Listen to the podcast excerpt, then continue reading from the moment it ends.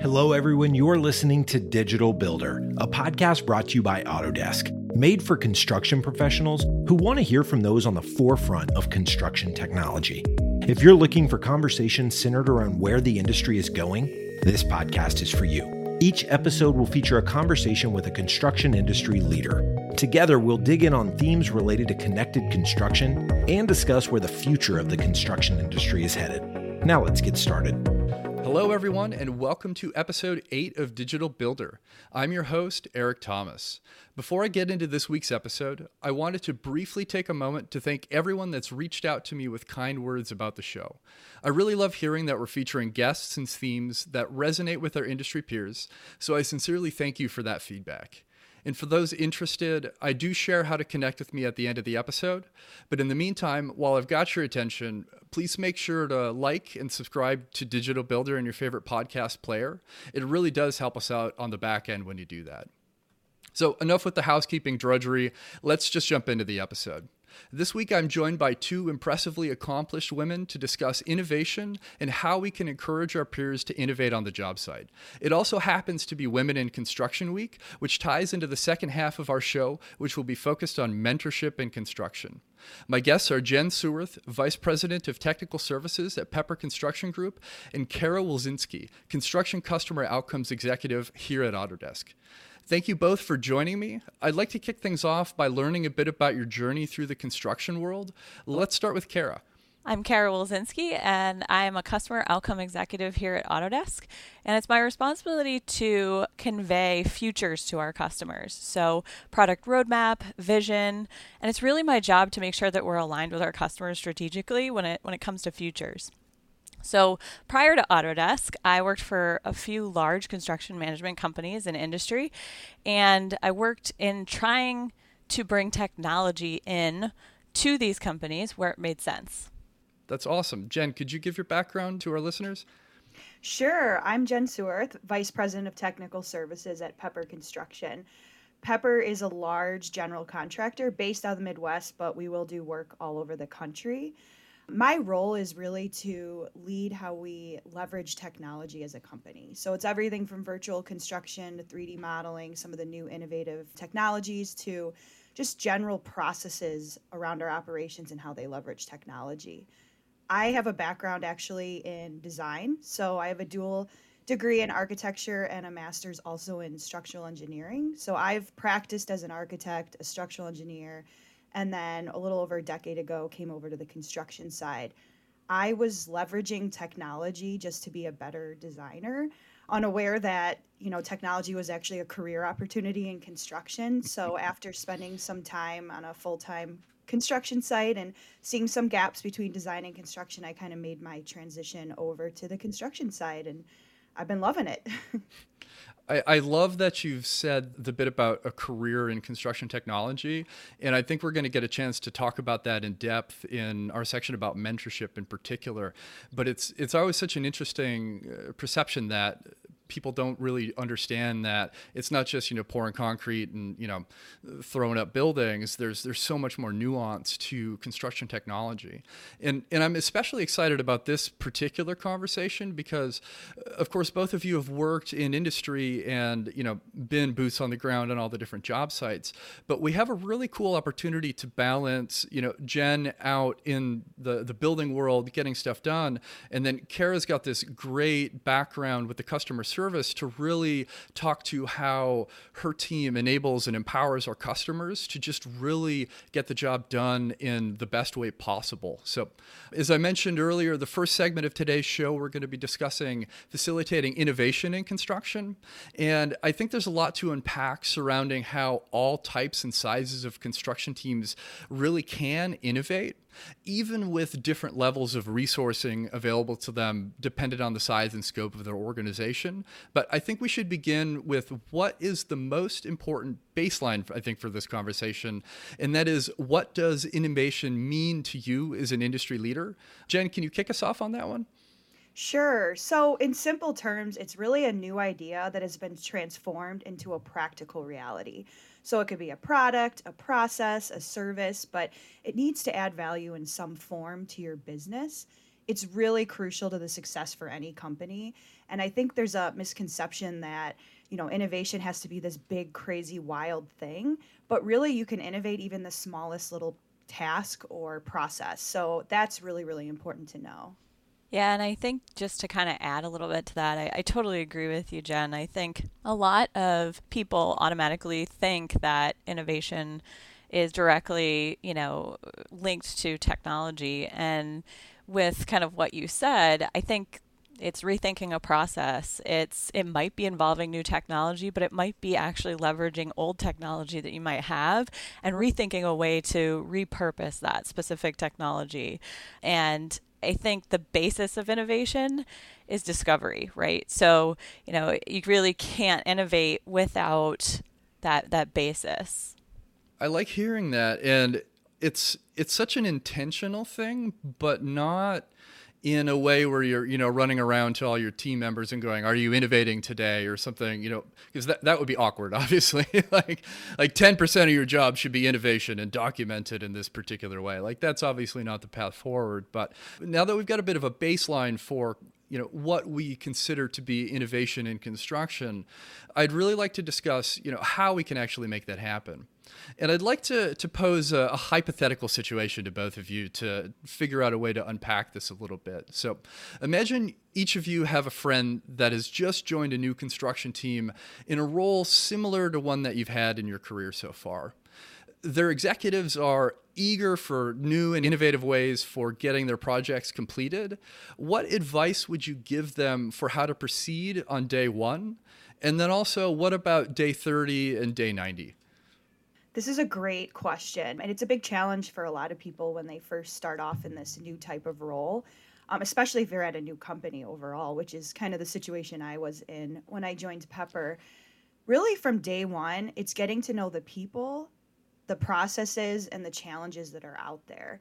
And people is a critical part of it. You know, when you're introducing new ways of doing things and new ways of thinking, it's really important to build that relationship and trust with the people in the organization.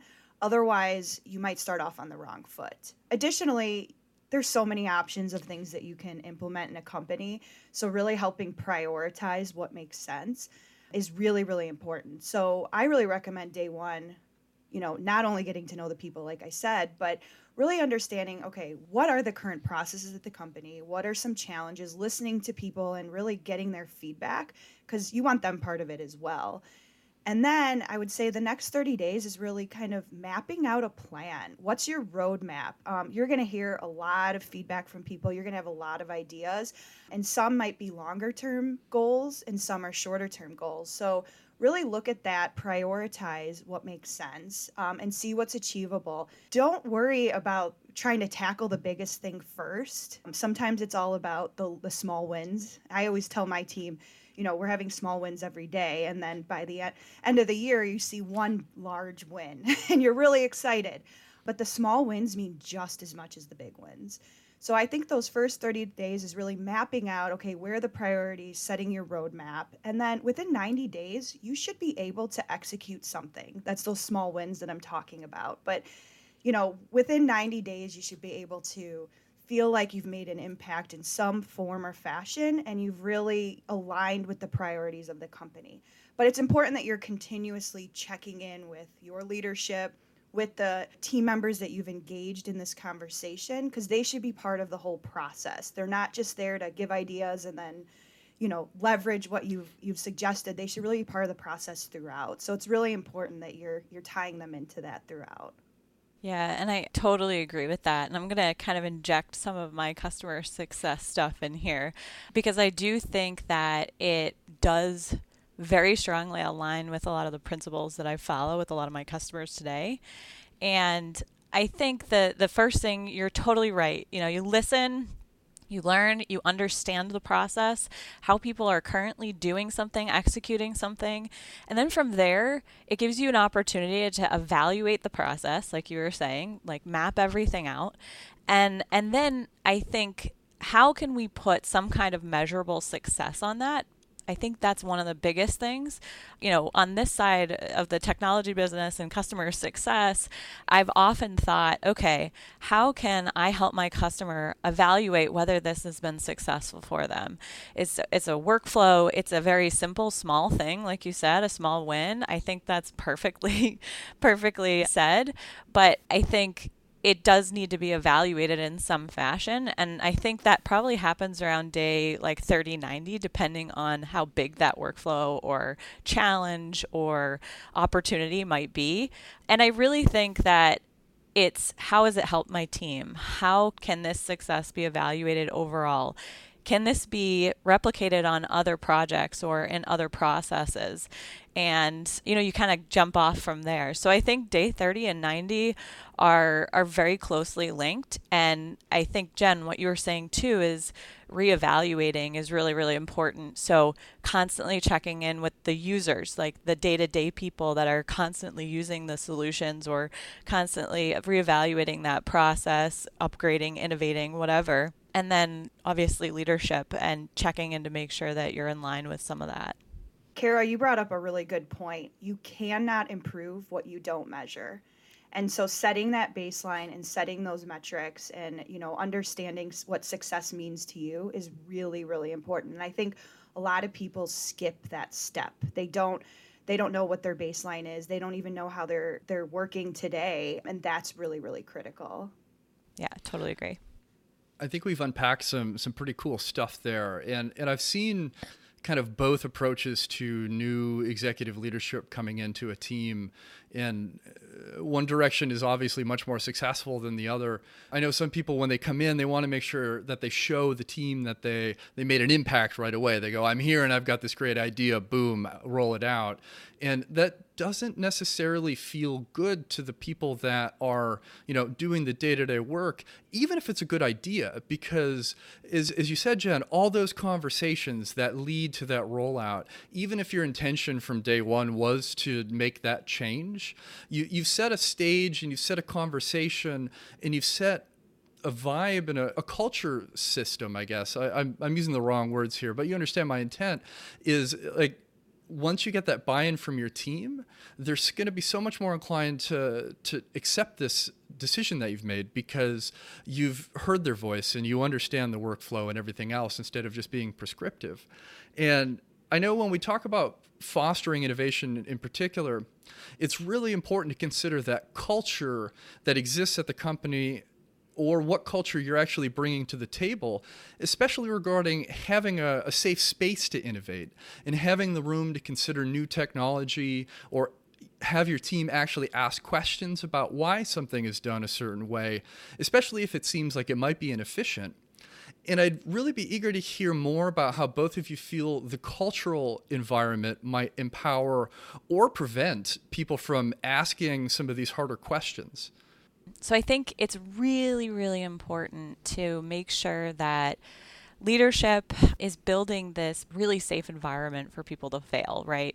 I think one of the biggest things, and I've been on two separate you know sides of the fence there i've been in situations where I, you know, have tried to bring in something and it just wasn't great. And then I've also been in situations where I had to prove out what I thought would be beneficial and it did work and it did help and it was you know that innovation was utilizing a process that might have been used a different way but it was something that you know I, I was successful at. And then there have also been failures. I think one of the biggest things that you know leadership has the responsibility to do especially now with millennials gen z's different generational gaps in the workforce today i think it's their responsibility to make sure that they're communicating in the same language I think that's, I'm a millennial myself, so I know I speak a very different language than some of the other generations. I'm right there um, with you. yeah. And I think that it's really important to make sure that you're accommodating for all of those. I think it's, there is a big gap in communication. Gen Zs and millennials have been exposed to technology at a rapid, rapid rate their entire lives. Like I remember taking computer classes when I was in first grade. Like, you know, and, and I can't necessarily say that for some of the other generations. So I think I think one of the biggest things is being able to build a space that allows people to work differently to achieve the same goals. I think that's one of the bigger things that a lot of construction companies have in previous years have, have had challenges with because there's been generational gaps because um, why would we go into construction? You know the, the, skilled labor like everything you know from subcontractors to construction management. I think there's there's a lot to be said for the technology that has really kind of ramped up the industry and it really is starting to attract more of millennial generations because there's this really big explosion. With that said, I also think that a company does lose out when they don't accommodate for that. I think this is the way we've always done it is not an acceptable answer anymore. I think it's a very construction thing. So it really is. and and it doesn't really encourage diverse thought. It doesn't encourage diverse environments where people can can argue, people can disagree, people can openly bring up things that that are not working for them as opposed to, you know, dredging through the day-to-day process that's literally keeping them up at night. So Kara, I love what you said. There's so much to unpack there. I think number one, culture is everything. And I'll tell you from my experience, you know, it took Pepper a year and a half to get me to join the company. And a big reason for that is I really wanted to make sure I understood what the culture was like and that there was this safe and supportive environment for technology and innovation. So I met with lots and lots of people throughout that time. And a lot of our success goes to the fact that we have this culture of innovation, it's okay to fail. Like you said, if real a lot of innovation comes from failure. I mean even if you're not even setting a baseline even though I, I say that's the first step just failing alone is opening you up to innovation. And that's how you improve. Nobody's perfect. We're all human. So i think having that environment and going back to kind of the culture piece and i'll kind of explain the jen suerth sandwich effect that I, I talk about in a lot of my presentation so i really think to create this environment you need to have support at the top in leadership. So that's kind of that top bread of your sandwich. And then the bottom piece of bread is really the people that are implementing and innovating and executing a lot of the work. And then everybody in between eventually kind of falls in line. Carrie, you brought up a good point. If if companies aren't innovative, if they aren't improving, they're to go out of business. I mean, it's just it's just a fact you know, construction as a whole, when you look at productivity rates, and lots of people have seen these great graphs where basically farming is the only thing that's least, less productive for the past few decades. I think people are tired of hear, seeing that chart at this point. I know. It's, it's a rough one to look at. it's so rough. And even, you know, you look back to, you know, a decade ago, we were actually becoming less productive than we were before. And that's because we're just constantly doing things the same way and expecting a different result. So, definition of insanity, right? So, what's really really great is construction has recognized that and so you're seeing a lot of these roles like myself and many others in these new new roles that just didn't exist, you know, 15 years ago.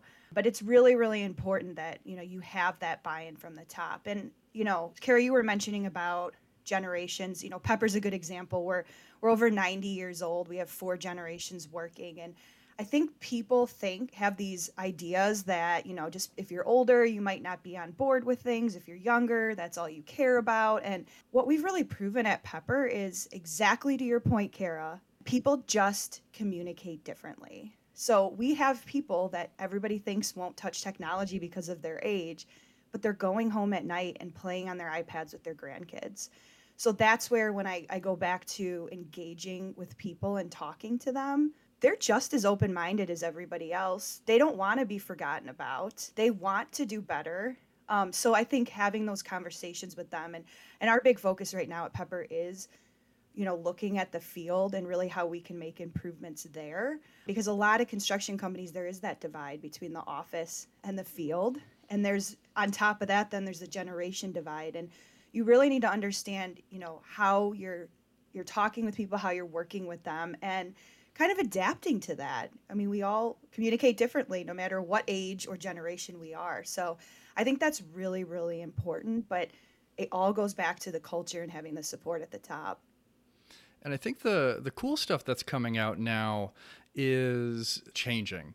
If you if you look at the the temperature of you know construction regarding some of these more soft skill type conversations, they weren't necessarily being had 10 or 15 years ago. And and I think that part of that impact has been brought in from you know millennials and Gen Z and some of the younger generation who uh, just feels this is very important.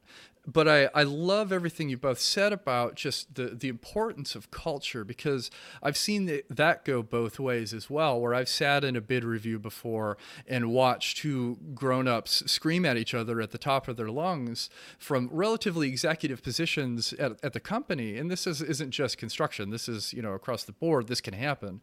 And that type of conflict ultimately isn't productive for so many different reasons. One, because now you've got aggressive confrontation instead of productive debate to try to get to the end of the the root cause of the the disagreement. But the other thing is especially when executives behave like this that trickles down through all of the teams. And so if you see two senior executives who you know own the company or just you know very senior in leadership and somebody one tier down from them sees everybody behave like that they're very likely to think okay that's how we resolve conflict. And then, unfortunately, pivot to their direct reports and do the same thing. And when that happens, nobody's comfortable sharing bad news or challenges or problems. And that's a big deal in construction because schedule slippage ruins everything because you got liquidated damages you're running into missed opportunity costs. If your project runs a month over now your executives are focused on this project that should have been done not pivoting to a new project or new awards that they're trying to chase. And the the long tail of that is substantial. So there's just so much tied into what might be a small thing where you only see this conflict once every month or something, but the the blowback, you know, is substantial. You're totally right, Eric.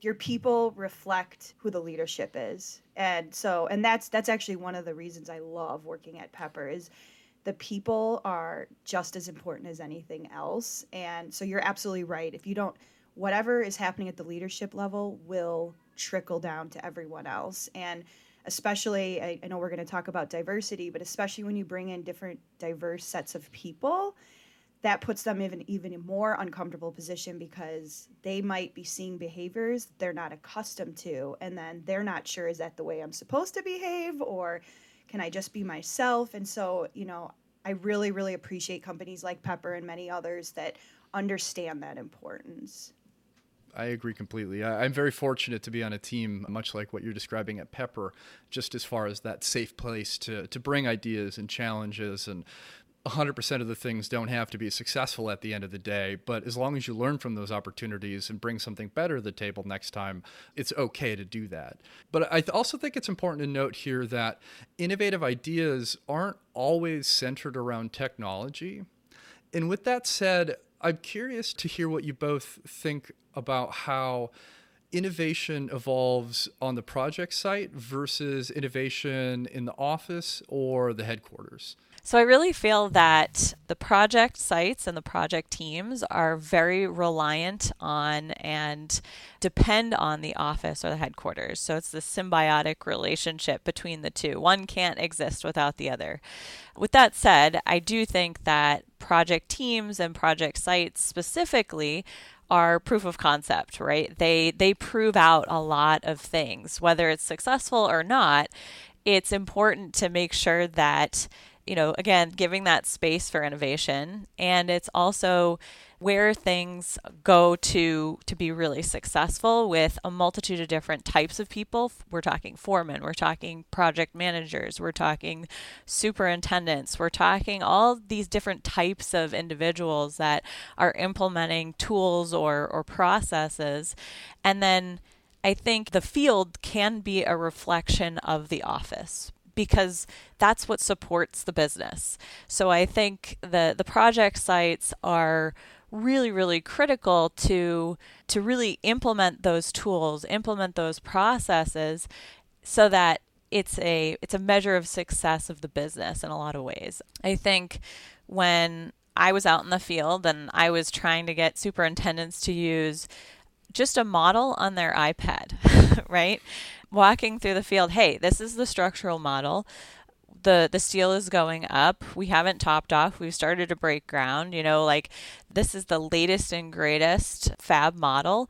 This is what you're going to be looking for. Use this as a reference during installation. It's more of like a quality control thing. But at the same time, there were, you know, there are these superintendents that were blown away and super excited. Hey, can you update that that fab model? Is do we have it? We have an updated model now, but I think you need to hand it over to the field in order to be successful. And again, that reflection of the business is really really important and i think that it like stems all the way up to headquarters it stems all the way back to the office so that's kind of I, that connectivity between the two but it's really important because I think one can't exist without the other. You're totally right, Kara. And you know, when you look at a company like Pepper, for example, we're we're builders.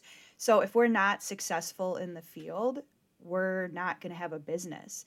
And you know, it's a big you know when you look at new projects and you're going after them and you're putting together proposals and interviews that's that's really critical for winning work but the most critical thing is your existing relationships, your existing re- reputation, and that really happens at the project level. So I think really focusing on on them, and like you said, I really, I really believe that that's where innovation happens, and it's also allows you to scale appropriately. If you kind of flip it and you kind of start at the headquarters side of things, you are now trying to force something on a bunch of teams that probably weren't part of the process to begin with. And so really how my approach and how we are at Pepper is let's really start at the project level and then scale from there. And maybe it will be an enterprise solution at some point. Another reason for that is just the people side. It means a lot more from one superintendent to brag to another superintendent how amazing his new workflow or tool or, you know, situation was than me telling them. And I recognize that and I get it. so I think for me if i if i was just focused on the headquarters and trying to explain to everybody how great it is it doesn't mean as much as it would if they're hearing it from the team that actually used it and really believes in it. So i think that's really really important. But you need that support in the headquarters and you need the resources. Another factor is you know if we're if we're pushing a lot of innovation out to the field they're trying to build a building. So we have to make sure that what we're introducing to them is adding value. It's giving them back hours in the day. It's allowing them to focus on something else. It's allowing them to not have to do something that they just don't enjoy doing and doesn't add value. So I think that's where that that relationship with the headquarters and the main office is where we can help be that support so that when we do get out there and we show them that model on the iPad, we're not making them figure it out. We're literally showing them and explaining, hey, I, I, I heard you. You said you had this challenge this is a solution that can help you. Let me show you how to easily use it instead of making them try to figure it out and us just throw an iPad at them. So I think that's really, really important. But I'm all about boots on the ground, get in the field as much as possible, and you know that that's that's our business is building things. I think you really hit the nail on the head there. It's like a project pilot circumstance, really, where, like, even if the intention is we'd like to roll out X new tool or something to the entire organization, having that moment to really trial it with one specific team, especially if you're able to cherry pick, you know, your most enthusiastic adopters of technology to, to really set that baseline, that's such a powerful tool when, like you said, you, you come to these other different sites now and you can just say, you know, John over on, you know, HQ 94 in San Francisco loves this because XYZ and he goes home at 6:30 every day instead of 9 now because he recognizes that he saves so much time because he's not doing redundant work or, you know, data entry into 19 different systems because everything connects better. Like there's there's so much to to consider there and it's a great great path forward. Kara, I'd really like to hear your take from the, the support side of things specifically on making sure all the dots are connected when rolling out new or innovative ideas, specifically regarding technology adoption. Where do you think the critical connection points actually are between people out in the field every day and the execs that we were talking about who do spend a large portion of their time in the office ultimately supporting the field? I think it's really important to start with technology champions, uh, people who are very open to technology or innovative new ideas on how to, to solve a problem. If there's a challenge or if there's a problem where you know you need to you need to solve it with technology. I think the one of the one of the biggest things is again enabling the field, enabling field individuals because the field is critical for testing. That's the main spot for everything. They hold the weight of the world. They hold the budget, they hold the schedule. That's a lot of weight. and I think champions need to be empowered to technology champions or innovation champions need to feel empowered to you know, go to their leadership with challenges and problems and executives. And they need the room to test that. So, you know, I think it first starts out with these kind of connection points between the individuals that are champions per se or innovation champions of the company and the executives themselves. So, how can these people work together to solve a bigger problem because the the champions are generally the people in the field. The the champions are the ones that are going to be using all of that stuff all the time. So it's important to allow them to explore some of those changes that might be coming down from the executive level or maybe hey we found this really cool new tool or a cool new way to do something and we want you to test it out and I think that it should be a team of people because you should have varying perspectives. Again, diversity, I think, also jumps in here. I think the second part of that is in this evaluation period, you do need to set some kind of success criteria to some degree. So, kind of nodding to my previous statement. And I think that that success criteria will allow you to go back to your executive team and say, hey, this worked really well or this did not work at all. and I think it's really important for those relationships to exist. But I think one of the biggest things is those executives need to be incredibly reliant on those people who are using those tools or innovating those processes or whatever they're doing because it's it's the level of trust of success because that success is tied to the job. It's tied to the field. It's tied to a process that's directly directly associated with a paycheck, really. And it it's really important for executives to have trust in their people and be able to rely on their people. So I think, you know, I again, and I've been in a situation where I tried to bring in technology and it took me like 6 months to bring in a 360 degree camera to a company. It was this silly thing, but I just wanted to take a picture of what was above ceiling. And I dealt with a lot of MEPs in the field, but the the owner would have loved to have something like that from a record keeping standpoint. And it was just a very simple thing. But again, your executives need to trust you. Yeah, I think that's really important. When you look at really strong leaders in any company, they trust their people, they support their people. Really, the boots on the ground, like I said, is the ones that are, you know, doing the work. So, from my perspective as a, fellow leader in the company, if my team has an idea of a better way to do it, and yes we have belts and suspenders on things and you know backup options in case something goes awry because we have to keep going from a business perspective but i give them that that open space to really try out their idea i mean if they if they're the ones doing the work and they really think it adds value, I need to trust them there. And I think that's really, really important. And you mentioned another really interesting piece. You know, when you look at diversity of a group, so we have these champions, these people that are really all about trying new things, really supporting innovative ideas. I don't want us to forget about the ones, though, that maybe aren't as open minded because they're just as critical and important. Nothing makes me happier than to see somebody's perspective totally switch and all of a sudden they went from you know somebody that didn't necessarily buy in completely to some of the ideas we're having and then all of a sudden they're our biggest champion but you know nobody you're never going to improve if you're sitting in a room with all like-minded people right so you need those people that are challenging you and making you prove the value, I find that just as important. I think that's something that everybody needs to think about when they're looking at, you know, improvements and innovation and things in their company. And I'll be transparent, Pepper's had a really a really amazing ride and journey with trying to figure out how to be successful with new ideas and innovation.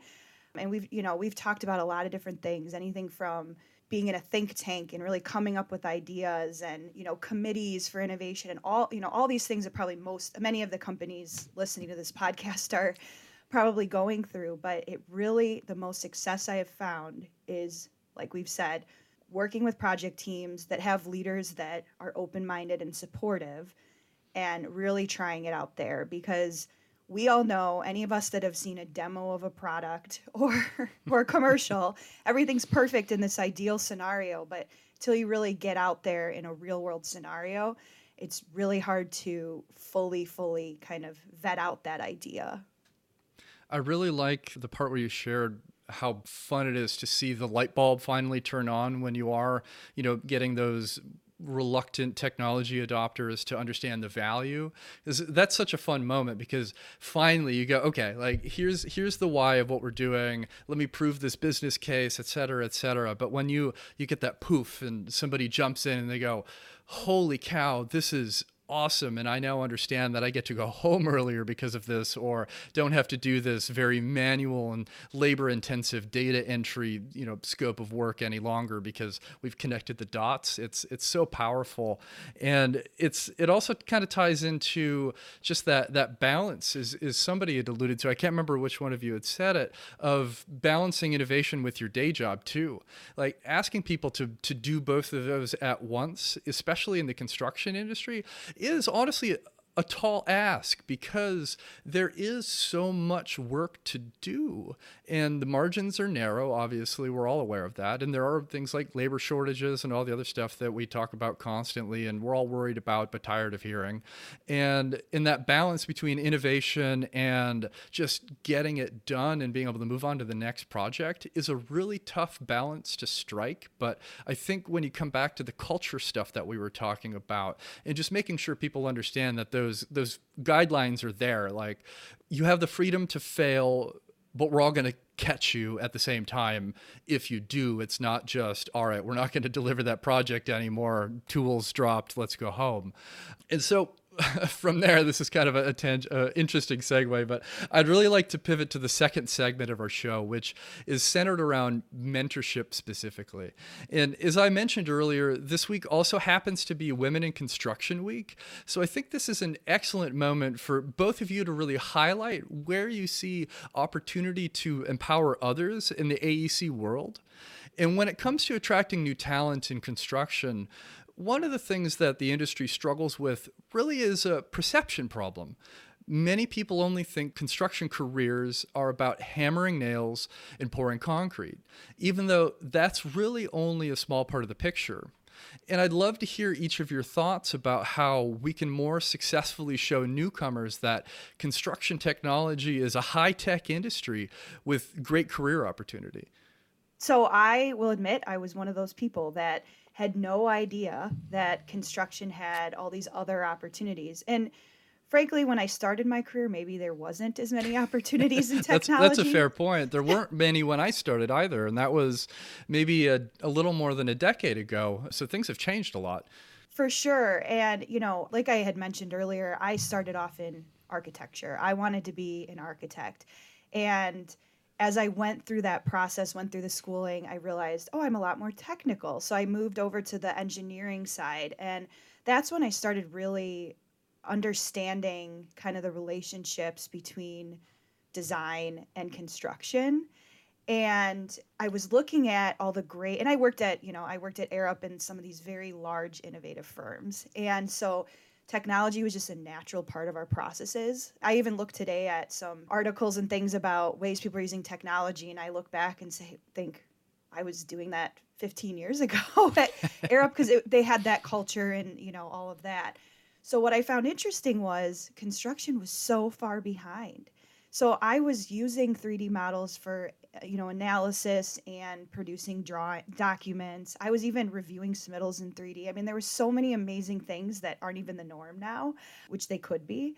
But construction wasn't necessarily leveraging those same tools. So as I started, I actually one of my last years in design, I actually moved to New York to be on site for um, a large airport JFK expansion, and I was working hand in hand with the contractors, two very large reputable construction companies. And I was seeing the gaps, but also the opportunities. And so when I came back to Chicago, another general contractor reached out to me and said, Hey, we'd love you to join our firm. And it was in this new technology role. And I had a lot of conversations with them because what does that mean? What is my what does my job look like? and it's been really interesting because when I started that journey, we were still trying to get buy-in and support you know like we're selling our services internally to our own project teams and trying to show them like i swear we add value trust us. And now you fast forward you know over a decade further and the position i'm in now and i'm not saying we don't we still have to prove our value and you know there's still those people that aren't fully bought in but now my team is just as part of the team as anybody else. Like when you look at the team, you know, there's all these traditional roles the PE, the PM, the superintendent. Now, my team, whether it's MEP coordinator or the virtual construction engineer, they're part of that team and they're just a role that's now automatically kind of being included in budgets and the success of the project. And it's just, it's so amazing to see. And what's been really interesting, even the past year or two, is we're actually seeing field labor, so the boots on the ground that are pouring concrete and picking up hammers, they're starting to bleed into our world as well. So we have the people that are carpenters and concrete um, laborers that now are performing laser scans, or we have a couple drone pilots that are my union laborers out in the field. and we're seeing this blend, which is so amazing. And, you know, some of them are even saying, huh, maybe I'll kind of keep moving that direction and maybe, you know, come to the office and quote side because, you know, we're boots on the ground as well. But it's been really, really amazing to see that. And that just opens up so many opportunities to so many people that they didn't know that that existed. Yeah, I think that's super exciting. And I, I think you're totally right when you say the, the industry has changed so much since you started. It's changed so much since I started. You know, I, I walked into the construction world in 2012 and it was for Skanska USA. Again, like Arup, very innovative company, very open to technology. And, you know, some of the processes that they were doing were innovative at the time and I think, you know, slightly ahead of the curve. And it's incredible how much just you know, bringing a simple model into the field has changed to let's attach data, let's attach analytics, let's make sure that we have embedded model information, submittal information in that model barcoding all in the palm of your hand, not just on an iPad or a computer anymore. You can pull it up on your phone, just like you can pull up Facebook on your phone or Twitter or whatever you're, you know, you're using in your off time. And I think what's a great thing to consider is that technology has blown up in the construction world in in the last several years. It is if if there is a process for or problem, there is an app that's created for it 10 times over. And I think that it's less the opportunity of innovation and technology and more the let's weed through what's actually going to be successful in, in process and procedure and what's working for a company And I think that's where it's really exciting. I think the processes kind of that you were talking through and some of the things, you know, 3D submittal reviews and things like that. I it's it is super exciting because I think I remember pulling out a steel drawing and having to look at edges and measure and you know like getting a scale out and doing all of that stuff. And that was at some of one of the more innovative companies at the time. And it, it's it's so much it's changed so much. You know like you said laser scanning subcontractors are doing that foremen are doing that. Boots on the ground people are pulling up models on their phones are pulling up rfis that potentially are tied to them things like that that I think are incredibly world changing or, or industry changing and and it's happened so fast it's almost like I I didn't even realize how much has happened in the short period of time that I've been even involved in the industry. It's it's almost overwhelming to look at how much technology is out there, but it's it's such a obvious inflection point when that happened. When I started in industry, I was working for a, a, contractor that was doing mostly federal contracting in imminent danger environments. And the ability to get real site condition information for things like change orders or contract modifications was an absolute nightmare. And you would actually have to send people to these places to go do the, the walk because a tiny digital camera and some photos in a write up was never going to give you a sufficient amount of information to capture that detail to in turn, you know, either ask for more money or explain, you know, change in scope. And I look at what's existing in the market today for that kind of tech, and it's totally different. Like I, I probably would not have done site walks in Kabul, to be honest, if the technology that exists now did in 2012. You know, and it's it's just a cool thing to kind of to watch unfold. And so we know that most data these days shows that representation and leadership is is very critical for creating successful and truly diverse organizations. What's the best path forward that allows construction teams to upskill a more diverse group of talent to fulfill these key leadership roles in the future? Yeah, so when you look at construction as a whole, it historically has not been very diverse and it hasn't been any more productive than it was. And so a, a, big reason for that is it's a lot of people that think the same way, look the same way, doing the same stuff. And when you introduce diversity, and it can be gender, race, different education backgrounds, it can be a whole slew of things. When you introduce diversity into your business, it brings new ideas, it brings different ways of thinking that you you weren't necessarily thinking about. One way to actually get diverse people is to have diversity in your company. You know, I still remember an interview with a very large, reputable GC, and I interviewed 12 different people, and they were all white males. And to me, it's actually why I turned the job down. Because to me, I was thinking, where is the diversity? Either you don't have it, or you don't respect it, or you don't use it. And I think something to think about too is when you bring in that leadership, the diversity into your leadership, you also have to let them have a voice. It's not about quotas or anything like that. And there's some great statistics out there on why that's important. Some of the numbers that I've heard is, you know, companies with racial and ethnically diverse companies are 35% more likely to perform at a higher level. Diverse teams are 87% better decision makers than individuals. And that means if you don't have diversity in your company, you're literally not performing at the highest level you can be and you're potentially losing money. So, one thing though, as you start introducing, and it's all about attraction and retention, it's both of those things. And so, when you bring in diverse people, you need to realize they have a different perspective and background. We talked about how people communicate differently, but so when you're looking at your company, you need to recognize that and realize that with diversity, they bring different strengths and different think- ways of thinking, but they also may not have some of the, the background that some of the other team members do, and vice versa, right? Like I look at everyone jokes that I hire so many architects and engineers, and that wasn't what construction used to be like. Everybody had construction management backgrounds before, and you know, there's pros and cons to both, but you need both types of people. And they both have different backgrounds and require different training. So I think one, it's recognizing that and providing the support, you know, to be able to succeed in that environment because retention is just as important. You know, you can you can attract the most diverse candidates, but if you don't retain them, that should be a flag too that, you know, there's some changes you need to make. And it probably is you're not recognizing the differences that you need to help pull them up because they have just as great capabilities as anybody else. They just have a different background. Yeah, you're totally right, Jen. I was kind of like thinking about some of the things that you were saying as you were kind of going through them. And you think about it too. Like you're saying, you know, I hire architects and engineers. It's kind of a funny thing.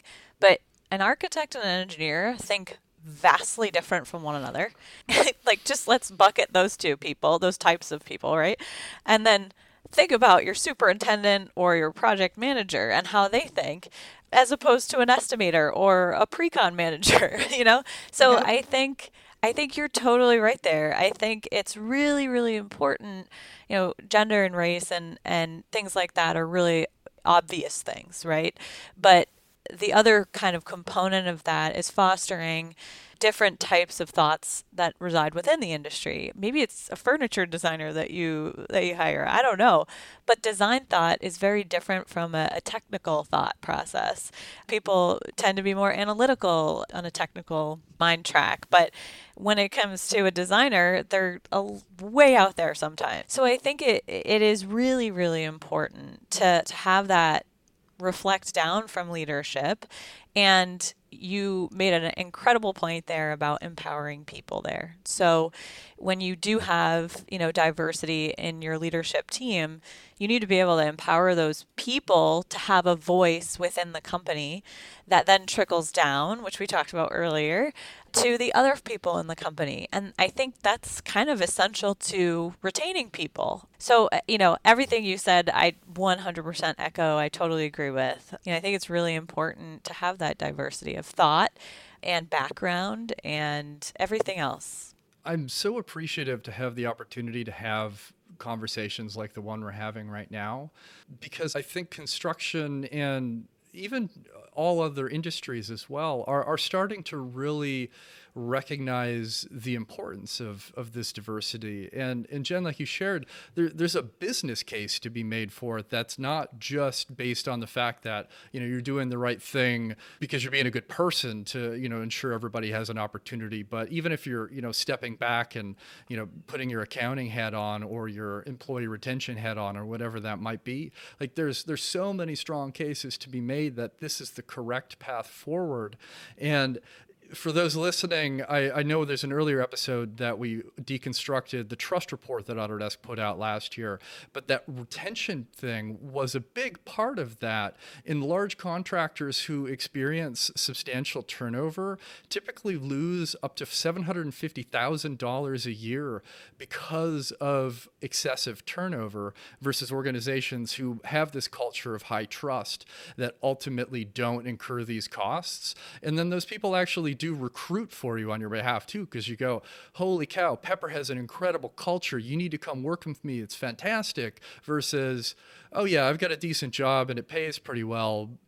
Uh, I don't know if you'd want to come in. They don't leverage XYZ technology for you know whatever hypothetical contractor I'm talking about now but I would really like to to step back to the fact that it is Women in Construction Week and ask if you've got any specific advice for young women who are out there listening to our conversation on where they might start if they really do aspire to hold a leadership position in construction. You've both had just incredibly successful careers, and I, I would love to hear just some nuggets on you know what worked for you, so you know those listening can can take that to heart and hopefully uh, you know be the, the leaders of next year and tomorrow.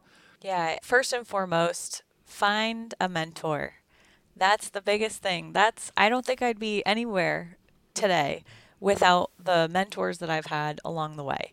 Now, that's somebody that's going to foster your, you know, your strengths and somebody who is willing to help you along the way.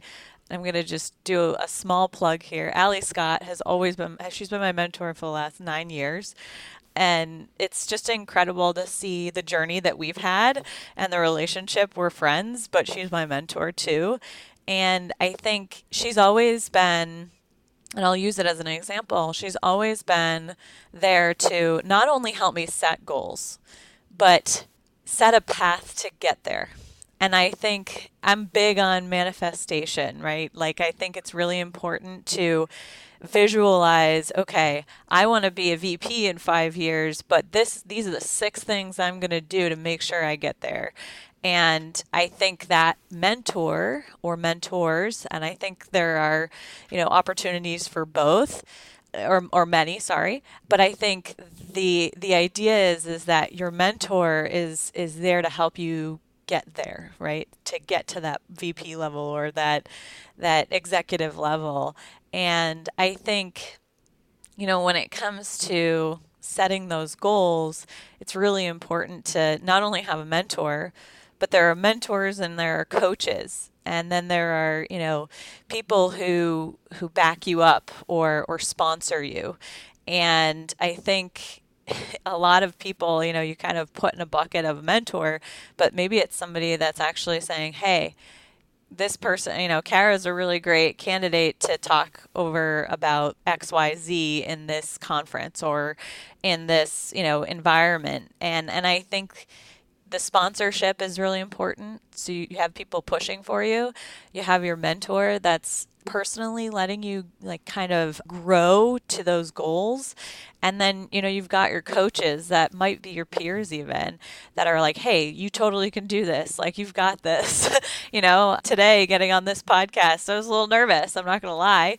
And i think you know I, I get a message from one of my peers and she's like yes you can totally do this. Not a big deal. Just a conversation.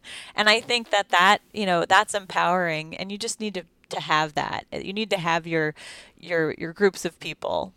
You're so right, Kara. I mean, mentorship and having your people is so important. And I think one thing that people should think about is your mentor doesn't have to be a woman. You know, I have so many amazing females in my life, but some of the positive growth I've seen in my career is from relationships with some male leaders there are plenty of males and actually my current supervisor is one that he recognizes the importance of diversity he recognizes that you know the challenges that I may face and things like that and he supports that. And you know, we talk about when we go to to meetings sometimes, you know, men don't notice that it's all men in the room, but if there's one woman, she notices right away she's the only female. And you know, there's there's men that do actually recognize it and support you. So I think that's something to think about. But, you know, one thing that I think was a huge learning piece for me as I kind of moved up in my career was recognize you're probably different than everyone, and that's not a bad thing, and be yourself. When I switched from design to construction, when I look back and everyone asks, like, what do you miss most about design? The lack of diversity and just was jarring to me. I mean, I remember, I still mm-hmm. remember a specific meeting that I was sitting in where people were yelling and I, I kept thinking i guess i'm supposed to raise my voice now for what i need to say and it, it was the one time I raised my voice and I felt super uncomfortable and it didn't work for me because that's just not who I am.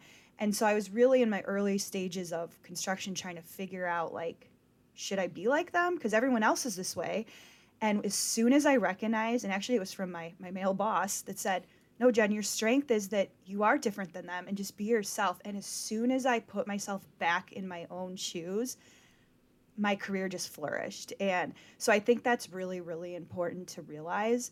And don't be afraid to speak up and don't leave the table. I think some people get, you know, scared and they just step away and you think, oh, well, you know, if I look at all the leaders, they all are this way and I'm never going to be able to be that way. So I should just not focus on that. And that, that isn't true. Like our leadership is changing and becoming more diverse. So I think be comfortable in your own skin leverage mentors i mean i know i love when i go to conferences and speak and you know strong you know women at all parts of their career they could be early on or later come up to me and we build these relationships and we have advice for each other and you're right kara just rooting each other on i remember the first time ever i said look i want a promotion i deserve this i mean it probably was a year of me thinking about what should i say do i check every single box and it took you know my mentors to say yes, Jen, you can do it. Like, wh- why are you not speaking up?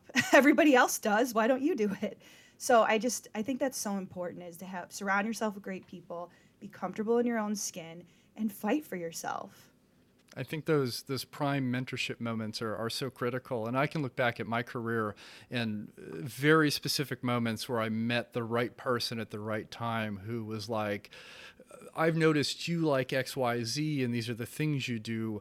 You should do this. And it was always kind of a, an eye opening moment where I went, wow, like uh, I can do that. Like really that's, that's on the table. And then, you know, starting to, to figure that out. And I, I appreciate, leaders that create safe spaces to have those conversations and uh, things like the fact that uh, imposter syndrome is something that people very openly discuss is is also just really important to acknowledge and then also offer people insight on how to overcome that or at least push it down enough where you can take that next step and then prove yourself and go okay like i can i can do this. So i, I appreciate that insight a great deal so I have one more question for each of you before we end this week's episode. And I'm subjecting everybody on this show to this question. And it's been a lot of fun to see, you know, what shakes out every time. So can each of you tell me what is one tool that you will always carry in your toolbox, no matter what kind of project you're working on?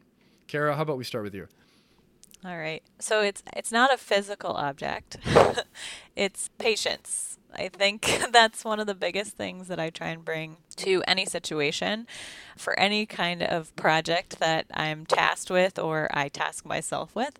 I know that, you know, it's patience is the basis of understanding a problem and then going forth to solve it. And that's no matter how big or small that might be. I like that, and I feel as as millennials, we're sometimes primed to have that instant gratification where you know I want the thing now, and I, am prone to it myself, to be completely candid. And it, it, did take me a while to get to a point where I would just kind of settle back and go, okay, like I can send that message and just walk away from my desk, and when the response gets here, it gets here, and it's going to be fine. Jen, how about you? What's uh, what's your tool that you like to bring to all your projects? So I'm going to go a little more physical than what Kara had suggested, although I had many ideas on that front. But honestly, from a physicality, besides the obvious things, um, I always have adapters and cords, whether it's a long HDMI and an extension cord. And no joke, I mean, I, I was really struggling because I knew you'd probably ask this question. And I was like, what am I always bringing that wasn't you know my brain and my ears which are number one. Like right i gotta listen and i gotta think and be open-minded.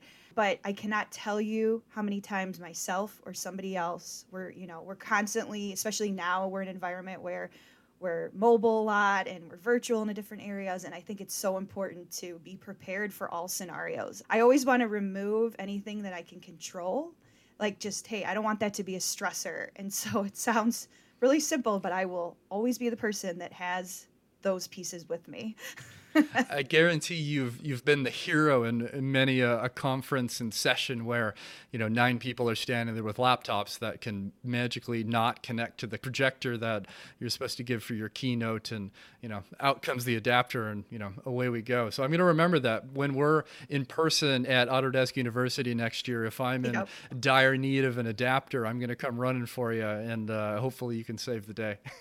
yep, as long as somebody didn't borrow it and not give it back. So I sometimes sometimes have two because of that. just a, a, a, trunk full of uh, MacBook adapters and everything. It's it's yep. an endless burden, but we all appreciate you for it. So before we close, of course, do either of you have anything that you'd like to plug that our listeners should know about? I think I'm just gonna do my my organizational plug here for Autodesk Construction Customer Success and my team. I think it's really important for Autodesk as a technology partner to actually have a, be a business partner. And I think it's really important to have a really good relationship with our customers so that we can not only better ourselves, but help our customers in technology and the technology track that they follow. And innovation is obviously a part of that. So I'm plugging for, for Autodesk Construction Customer Success. I love it because I, I partner with your team pretty frequently to get you know a temperature check on how customers are feeling about uh, different things. And and I leverage your team so heavily on that because you're also just dang good at it. You you understand the customer needs and you really go to market with an intention to help outcomes and to help workflows and to figure out you know how can we make whatever product the customer is leveraging or interested in really work for them. And i've seen it firsthand. It's not just okay you've bought autodesk construction cloud xyz product. Here you go. Have a nice day. Like our, our team is is very large and, and very impactful. So i think you're on point there. How about you jen? Do you have anything you'd like to plug for our listeners yeah, I mean, first, obviously, I want to really plug Pepper Construction. You know, although we're a general contractor, we're a little bit more than that. And I've been really appreciative of how, you know, we've become, we really look at ourselves as partners with our clients, even our technology partners like Autodesk and others. And I really, really value a lot of what we provide. It's been really interesting to see the journey we've had and how we're not just a typical builder. And to me, that's just so exciting. So, I definitely want to plug Pepper and all the great work that we've been doing and just how transparent we've been with our journey and what we're doing, which is great. I'd also like to talk about, just for a second, the ACE Mentorship Program. So, this is a national program, and then every state typically has their own local chapter. And it's a mentorship program focused on high school students, really focused on ones that are in communities that are underrepresented. So, you know, you're talking about diversity and, and things like that. So these are students that may not realize college is an option, may not realize careers in architecture and construction engineering are. And so there's tons of amazing companies from the design, construction, engineering worlds that are part of this program to mentor these students. And we're all raising a lot of money to provide scholarships at the end of the day to really help these students out. I'm on the board here in Chicago and been involved for over a decade, really passionate about it. And, you know, when you talk about recruiting really great candidates for the future, I would hire every person in this program if I could. It's just amazing these students that we if we didn't have this program, I don't know if I'd ever know that they existed. So, I highly recommend you looking and seeing if there's opportunities in your local chapters to get involved with. And if not, like don't hesitate to donate money because it's it's going straight to the students. I love hearing that and just knowing that there's there's more opportunities to you know reach these underrepresented communities. Uh, so thank you for sharing that. Hopefully, you know some of our listeners who have some hiring power um, take note of that and add that to their list when they're looking for you know more uh, more candidates to fill the ever growing funnel for uh, for labor. So thank you. Uh, if any if any of our listeners have questions for either of you can you share how to best connect with you? Sure. So for me, just look me up on LinkedIn, Jennifer Suerth, obviously at Pepper Construction. Definitely reach out on LinkedIn, and I would love to connect with more people. Yeah, same here. Carol Wilczynski on LinkedIn. I'm, I'm an Autodesk employee, so I'm sure you'd be able to find me pretty easy. And again, happy to connect with anybody in the industry space. If you're having any challenges, happy to help and looking forward to connecting. All right, everyone. Well, thanks for taking time to join us on this episode of Digital Builder. As always, if you want to reach out to me with any questions or would like to be a guest on a future episode, you can find me on LinkedIn or on Twitter via builder underscore digital. Please don't hesitate to reach out. Hearing from listeners is always awesome. And of course, I'd be a horrible podcast host if I didn't say this, but please like, subscribe to, and share Digital Builder in your favorite podcast player. It honestly does help me out a great great deal. So if you did that, I'd sincerely appreciate it. And uh, on that final note, goodbye. You've been listening to Digital Builder. To ensure that you never miss an episode, subscribe to the show in your favorite podcast player. If you're listening with Apple Podcasts, we'd love for you to give a quick rating of the show. Simply tap the number of stars you think the podcast deserves, and then you're done. Thank you so much for listening. Until next time.